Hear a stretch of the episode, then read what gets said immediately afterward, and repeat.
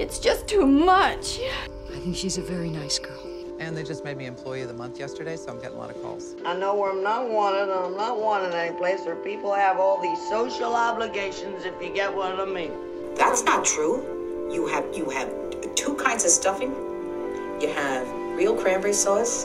Run! I mean, I have absolutely no idea what we're doing here, or what I'm doing here, or what this place is about, but I am determined to enjoy myself, I'm very intrigued, and oh my, this soup's delicious, isn't it? Hello and welcome to another episode of the Best Supporting Podcast, where we are continuing to queen out on season one of NBC's musical theater disaster masterpiece, Smash.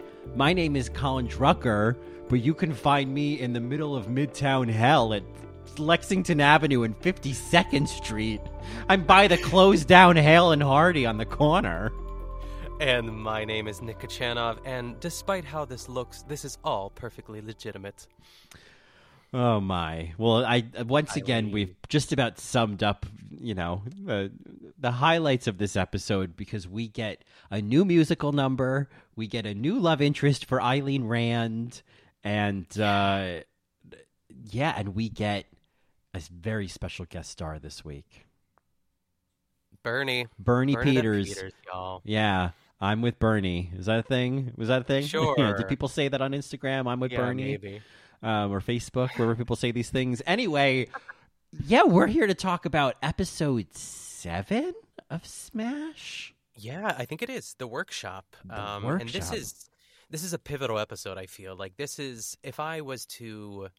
I mean, it's hard to choose. Like, if you know, if, if if I wanted someone to get into Smash, because there's so many layers really to know beforehand. But it's it's a touchstone episode. I think it is, you know, and, this is such a thing. I feel like I I've talked about this with different people, and we've probably talked about this of like when you want to get someone into something that you love, you know, like oh, you got to see this show. Oh, you got like it, movies are hard because you're already asking somebody to make a commitment of like potentially an hour and a half, you know, and Yes. I, I I can I can procrastinate for an hour and a half, but I can't watch a movie for an hour and a half. But I think when you want someone to watch a show, it's like you have to accept that like recommending something means giving somebody a little snippet of something that's not from the beginning. You know, like Yeah. I feel like Housewives was like that for me and, and and that's been the way for other people. I feel like other things I've watched, it's like, okay, I'm gonna watch like episode six, and then if I like it, I'll go back and catch up. And Yeah. um because otherwise there's just too many things out there. And so the point of this diatribe is that if I was trying to get someone into Smash, I would say just watch this episode because to your point, even if you don't know all the backstory, you you get Bernadette Peters doing a solo like five minutes into the show. You get like another like 15 minute musical theater production. You get Debbie Messing crying into a scarf. You know, you, you get, I mean, you get every character really. Yeah, you get yeah. There's a crazy Ellis moment in this that I cackled. Oh my gosh! Oh, yeah, yeah. It's, it packs a punch. So I mean, it really and like the thing with Smash is also like Real Housewives, where it's like you'll catch up. It's not that deep. You know what I mean? You'll. Yeah, it's soapy. Yeah, it's soapy. They they're gonna keep you. They'll remind you of what's going on. Yes. Well, shall we get into it, Colin? I mean, so much to talk about this week. So much to talk about. I think just like just to set us up and to and to catch us up. Oh yes, that's right. Uh, scarf count of 16, very quickly 17 as of basically the opening of the episode. Ooh, perfect. And drink count is still five. I'm wondering where these drinks come in. Is it? I feel like. I hope they're not season two. That would make me really sad. But I feel like we're getting some. I'm holding out. I mean, and, and it could be a matter of like if we don't get more throne drinks, it could just be more like martinis. There's just Seven dollar martinis. seven dollar yes. martinis. That I also I feel like uh, last week I was saying that this bar Bushwhacked was forgive me in Bushwick, but it sounds like it's actually on the Lower East Side. Yes, and that I had trouble with that taking notes. I was like, I thought because it it just seems it sounds exactly like Bushwick that I just it feels like it should be there. It, Right. it feels like Brooklyn. Yeah, yeah. This is that like TV movie version of the Lower East Side. Yeah, but they're really you know recording and uh what's that place in Queens? Silver or Cup, whatever. yeah. yeah. All right, well. Let's get into this. We begin on the streets with Michael Swift standing there with some, you know, like vague sense of smug satisfaction as Julia walks up behind him. And I, I have to say off the bat, like they make no effort to conceal any of this affair. It's crazy to me. I agree. I really like the chutzpah. You know, they say some people want to get caught. I don't. I th- I think he wants to get caught. Yeah, it's like some sort of like kink or something. Yeah. like, it's like they're they're holding like fingies like out in public. They're just kind of like almost holding hands, and Michael says, "You look good today."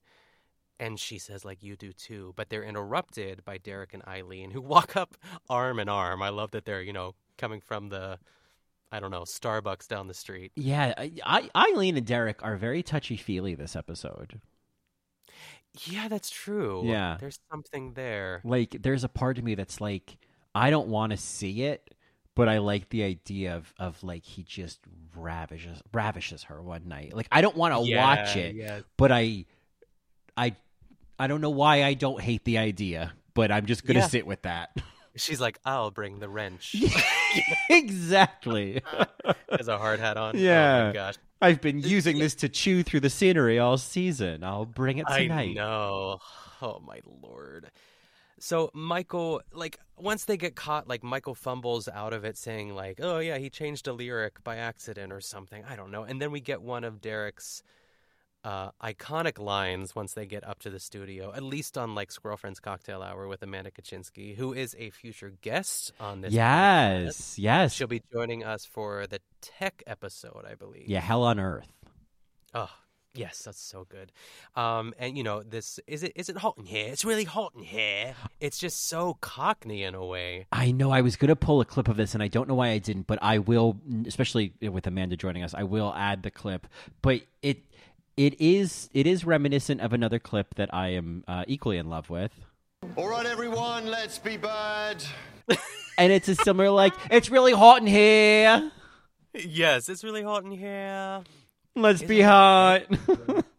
yeah, let's be hot. yeah, It it and this is this whole. And then Ellis just like comes out of nowhere, says that he overheard the building manager talking, and there's a problem with the boiler. Ugh, those boilers. those boilers. Uh, so okay, so the and I know that this does not matter, but it is clearly like it's like wintry, chilly times. It's not so the is the issue that the building is overheating. I guess that's true. Yeah, because it just feels like summer, but it's totally not. It's you make a good point. Yeah, because they're definitely bundled up outside. Or maybe I see. Okay, so that is this. I don't think I need to solve. I think I can just place as like. Here's a thing: is that th- this is kind of like Dev's job. I don't think I don't think I ever fully understood what was happening because at, then at the end the fans come on. It was like, so was it that it was hot and the fans weren't on, or the heat was too high? Yeah, yeah. you know? I, it's one of those smash things where you just have to go with it, even though it doesn't make sense. Which is like the whole show, really. Yeah, So, this is at this point. right on brand. I've been indoctrinated to just accept like all of the leaps of logic. I'm like, you win. This Yes. is Smashland. Absolutely. So across town, Karen walks right into traffic, crossing the street. Uh, she's holding Bobby Raskin's card. The guy who plays this sound guy is like every sound guy. Although I will say, when I recorded my demo reel, which I forgot to put in the episode, I know. Well, Okay. I know. I I'll do it this week. Oh my goodness. I don't know how I did that, but I'm going to do it this week. y'all. Okay. All right. Do it. Yeah. Okay. Oh, that was. I just literally remembered it right now. I don't know where my head is. It's the new dog. I'm, It's I'm you have a new puppy on the dog. brain. Yeah, you have mommy brain. It's not a big deal. No That's big deal. right. Uh, but the guy who I did the demo reel with was awesome. He was not this guy at all, but I feel like every other sound guy is like this guy. This guy is like Canadian Derek. Yes, he looks like Derek's less impressive brother, like Yeah. uh, Eric Willis. Yeah, you know? Eric Wills. Yeah. No offense Wills. to Canada, but there was just this like he just had this like I don't know. He, there was a little not not, come from away. He, more of an Ottawa energy. Yes, sure. Let's get this over. with, Yeah. So Karen starts belting into the microphone, and Eric is like, "Stop! Stop! You trying to blow out my speakers?" And uh, then she sings "Brighter Than the Sun" by Colbie Caillat. Uh, fine. It was fine. It's just it was like so many other things like when she did shake it out or shake it off or whatever it was. It was like you're st- you you stop you stop at the mid level. You don't really ever take off. It's fine. It's like dentist office music. It's fine. And I think there's just always that dissonance of Karen gives a simply fine performance and people just wildly overreact. Yeah, again, you're so right. It's not. I would. I would want her to do some sort of like powerhouse number for Bobby Raskin, and it's it's this, which is fine. And, and, like she does so many baby arms, Oh. and the the baby arms. It's like it's like the arms you make when someone is like taking your shirt off. You know, what I mean? you Uh-huh. just raise your arms up a little bit, and they come down. It's like if you hurt your shoulder and someone's trying to help help you take your shirt off. Like she's Yeah. doing like I broke my elbow, be careful. Well, yeah, you you're about to get a sponge bath Yeah, or something. exactly, exactly. Oh my god, the the, the baby arms and hands were were uh, in full force. Plenty. Yes. And Karen finishes the song, and the guy says, "I think I'm in love with you," and that's that's the end of the scene. It's and so gross. good. Yeah, uh, but he's gross. Back at the studio, Julia and Michael are running around like teenagers in love, like you know, in high school. You know, they're just they find an empty studio and are making out, but Tom walks in on them because Derek had a question about the breakup scene. Colin. Oh no, that's kind of like last week when uh, Julia, whenever she was on the phone with Frank. Oh my god, we have such a bad connection. yes, yes, exactly. They're Oh, it- really laying it on thick. mm-hmm. Uh, so they leave, and Ellis is there. Where was he, Colin? I so it like pans over and he's like standing in a closet. It's the it's so I don't and I don't know if it was a closet. He's just standing in. It's like he's in a sound booth. Like, I, I, I- what were you doing there? Why were you in this room? There was nothing. There was no reason to be in this room before, and there was no other way to get in there after Michael and Julia were in there. They went through the the main door, and so Ellis is just. I think it's possibly pooped his pants again. I think that's the only answer. it's a Karen behind the piano situation. Yeah. you know, like he was stuck in. But uh, why couldn't they just like have Julia and Michael leave the room holding hands, and Ellis was like coming up the stairs or something and saw them? You know what I mean? Totally. I mean, I'm so glad it existed because I totally forgot about it, and it made me laugh so hard. It's such a ridiculous shot, and it really is those moments where they, a perfect example of like, okay, Smash, you you win.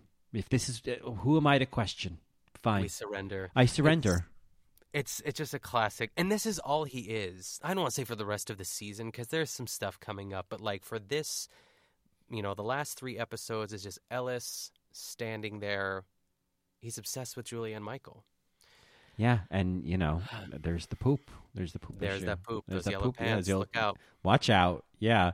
Um, well, you know, this is when, of course, you know, the imaginary orchestra is queuing up during the opening credits, and that is our opening cue to say that if you want to join us for the rest of this episode and you're listening to this on the main feed, uh, now's a great time because this is a great episode. Bernadette fucking Peters is about to show up.